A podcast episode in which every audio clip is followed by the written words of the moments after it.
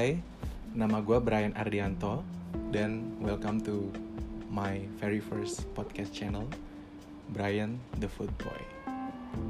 Sebenarnya bebas sih lo mau manggil Brian atau Brian. Kalau dulu sih gue dipanggil Brian, tapi makin ke sini kayak gue jadi kayak rebranding gitu, Brian. dan di introduction sekarang, gue tuh mau ngobrol tentang makanan ya, the food talk what is food for me what is food for my life? Dan semoga ini menarik. Kalau ada positive side-nya bolehlah dipetik tapi kalau nggak ada silahkan dibuang jauh-jauh ya.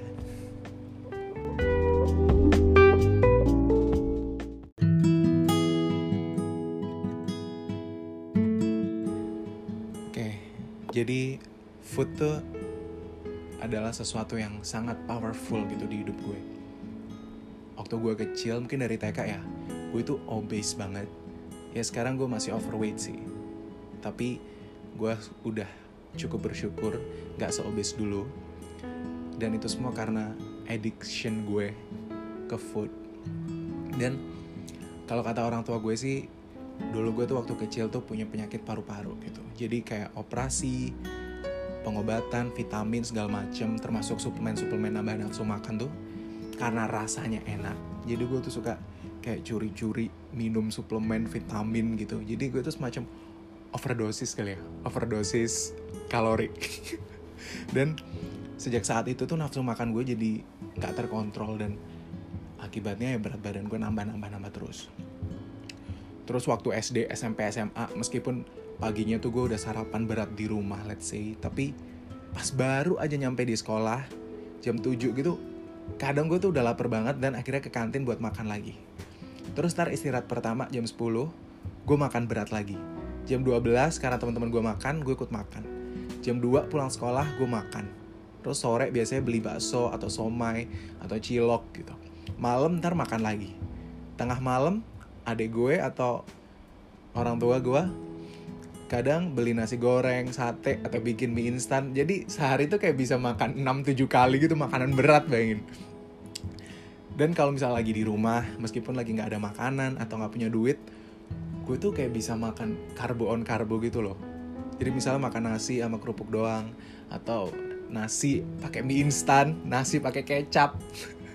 Jadi bayangin tuh kayak nggak ada nggak ada nutrisi tapi yang penting kenyang gitu Terus berikutnya makanan tuh jadi pelarian gue. Kalau sedih gue makan, seneng gue makan, marah gue makan, kecewa langsung lari ke food court. Apalagi juga jadi satu yang kalau gue mau celebrate something itu jadi reward buat hidup gue. Kalau gue berhasil capai sesuatu, makan-makan. Nah itu juga sih. Jadi makanan tuh kayak jadi lingkaran setan awalnya karena dari SD gue udah obes terus jadinya gue jadi nggak terlalu seneng ikut kegiatan lain nggak seneng kumpul-kumpul. Jadinya gue makin males ngapa-ngapain makin males gerak. Karena nggak ada gerak nggak ada kegiatan lain di sekolah nggak ada kegiatan lain sama temen-temen jadinya gue temenannya sama makanan. Karena temenannya sama makanan jadi gue makin obes. Makin obes makin nggak pede makin males beraktivitas. Ya gitu aja terus muter-muter. Tapi tapi gue nggak nyalahin makanan tuh 100% ya. Karena kita balik lagi sebagai manusia tuh harusnya punya kontrol atas perilaku hidup kita. Gue yakin dan gue percaya gitu ada banyak faktor yang bikin gue bisa dibilang kalah atas kontrol gue terhadap makanan. Beberapa faktor itu yang gue sadari itu lingkungan orang tua kebiasaan gue sehari-hari juga gaya hidup. Terus juga yang tadi gue udah bilang gue punya riwayat kesehatan yang penyakit paru-paru itu So, emang food tuh has been something so powerful in my life.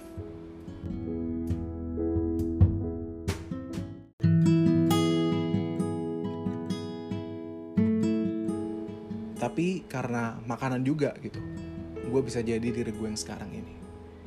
Misalnya aja karena gue suka banget ngelihat makanan-makanan yang cantik di foto, terutama sejak adanya Instagram ya. Gue sekarang bisa jadi food stylist jadi kalau sekarang ada yang nanya profesi gue sebenarnya apa, pekerjaan, keseharian, kesibukan, pasti gue jawabnya food stylist. Meskipun kadang ada yang belum ngerti gitu. Food stylist itu apa sih? Karena jujur menurut gue emang food stylist tuh bukan profesi yang common atau banyak dilakoni gitu jadi bisa dibilang kalau dulu gue sempet nyalahin makanan tapi sekarang bisa dibilang sumber pemasukan gue berasal dari makanan dan kalau ada yang nanya apa sih titik balik atau apa sih yang bikin gue pengen jadi seorang food stylist? Ya sebenarnya gue nggak terlalu nggak sih exactly itu apa. Yang jelas dari kecil tuh gue udah suka banget nonton aromanya Bu Siska Suitomo. Terus juga acara masaknya Rudi Koirudin. Terus juga uh, waktu kuliah gue suka nonton Master Chef Master Chef US Australia Indonesia dan abis punya Instagram tuh gue makin suka tuh lihat-lihat foto makanan. Belajar plating sendiri terus gue plating plating di rumah sampai adik gue dan keluarga gue kayak ngetawain ngapain gitu ribet sendiri sama makanan buat di foto-foto doang. Dan di upload upload ke Instagram doang. Sampai akhirnya gue ikut workshop food styling ikut kompetisi food styling. Jadi asisten food stylist dan akhirnya nyemplung sendiri ke project-project komersil food styling dan bukan cuma duit yang gue dapetin dari food styling ini gue tuh bisa ketemu sama banyak banget orang hebat orang-orang yang menginspirasi. Salah satunya ketemu sama Mas Puji Purnama salah satu expert food styling di Indonesia. Terus gue juga pernah private cooking session bareng Om William Wongso. Kenal bantuin dan kerja bareng Mas Dade Akbar Warteg Gourmet.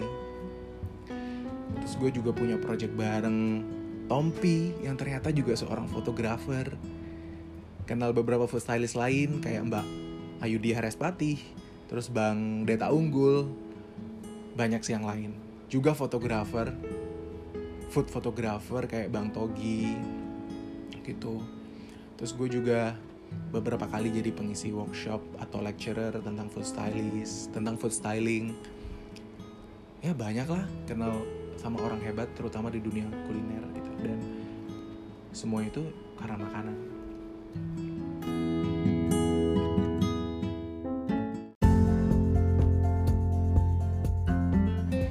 Dan juga kenapa makanan tuh jadi something yang powerful banget di hidup gue. Ya kalau gue nggak suka makan gue nggak suka sama makanan gue nggak mungkin bisa jadi salah satu finalis Master Chef Indonesia season ini season 5 meskipun gue sadar mungkin di apli eh di meskipun gue sadar mungkin di kompetisi itu gue termasuk yang least favorite atau populer tapi tetap buat gue Master Chef Indonesia itu sangat punya peran di hidup gue dan meskipun gue keluar di awal atau gimana pun itu nggak mengurangi kebahagiaan, kebanggaan dan rasa syukur gue bisa berada di dalamnya. Terus juga karena makanan ya, gue bisa pergi ke London, liburan gratis, ah banyak banget ya kalau diceritain gimana peran makanan tuh di hidup gue. Tapi selain makanan, salah satu hal yang gue suka tuh sebenarnya public speaking. Dari SMA mungkin ya, gue suka banget public speaking. Tapi ya karena satu dan lain hal, termasuk salah satunya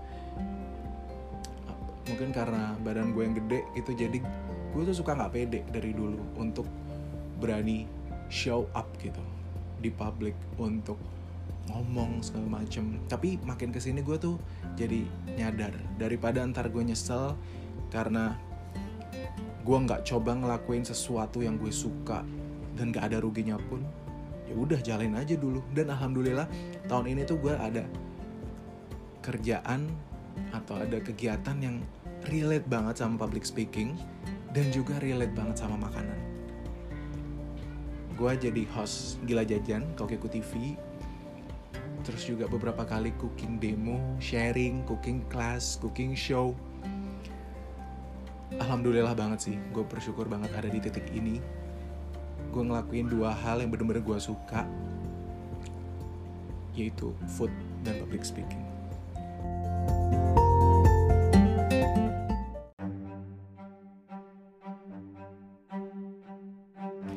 Kalau ngomongin tentang podcast nih, beberapa teman gue ada sih yang bikin podcast. Kayak tentang ada yang tentang futsal ada yang seru tuh temen gue ada yang bikin podcast sambil sepedahan tiap pulang kantor. Terus ada juga yang jadi bintang tamu bintang tamu untuk bahas podcast di aplikasi tertentu gitu. Tapi di antara teman-teman gue bikin podcast itu kayak gue ngerasa kenapa ya belum belum tergugah gitu buat bikin ada beberapa kekhawatiran gitu. Ntar gue bingung kontennya apa bisa konsisten atau enggak. Ntar dibilang ikut-ikutan atau so asik dan lain-lain.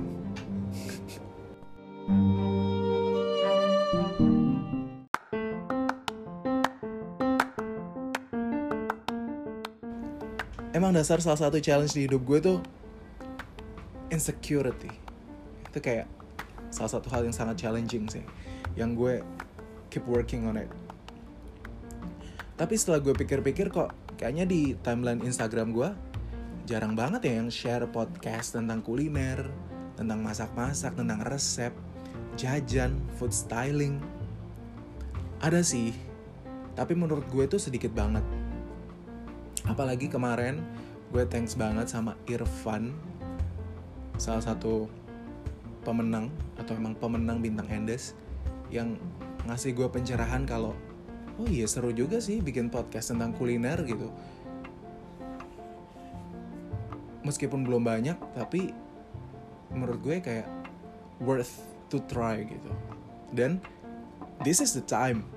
Gue pengen balikin passion ngobrol gue yang dulu zaman kuliah dan sesaat setelah lulus sempat menggebu-gebu dan hampir gue pendam karena beberapa kali coba jadi announcer di radio dan gak ada yang goal.